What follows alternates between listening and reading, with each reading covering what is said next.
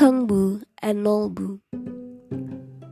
Once upon a time, there lived two brothers named Hengbu and Nolbu. When their father passed away, Minolbu took all of the property that their father left them, and he kicked Hengbu out of the house. Poor Hengbu's children had little to eat, and they were always hungry. One day, Hengbu's children began to cry because they couldn't stand the hunger anymore. Hengbu went to Nolbu and begged him for some food. Oh, brother, my children are crying because they're hungry.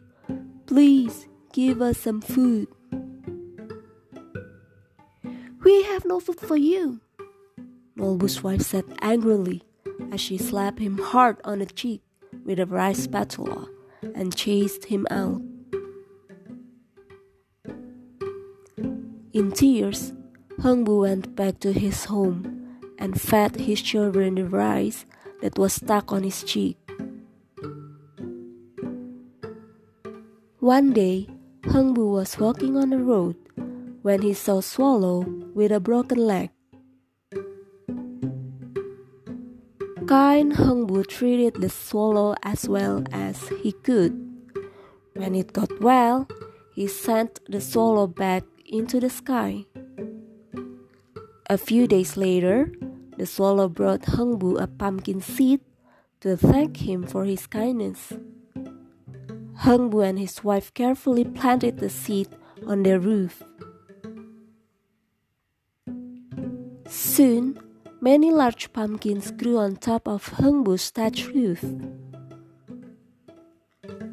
When Hengbu and his wife saw the pumpkins open, precious jewels spilled out. Hengbu's family became very rich.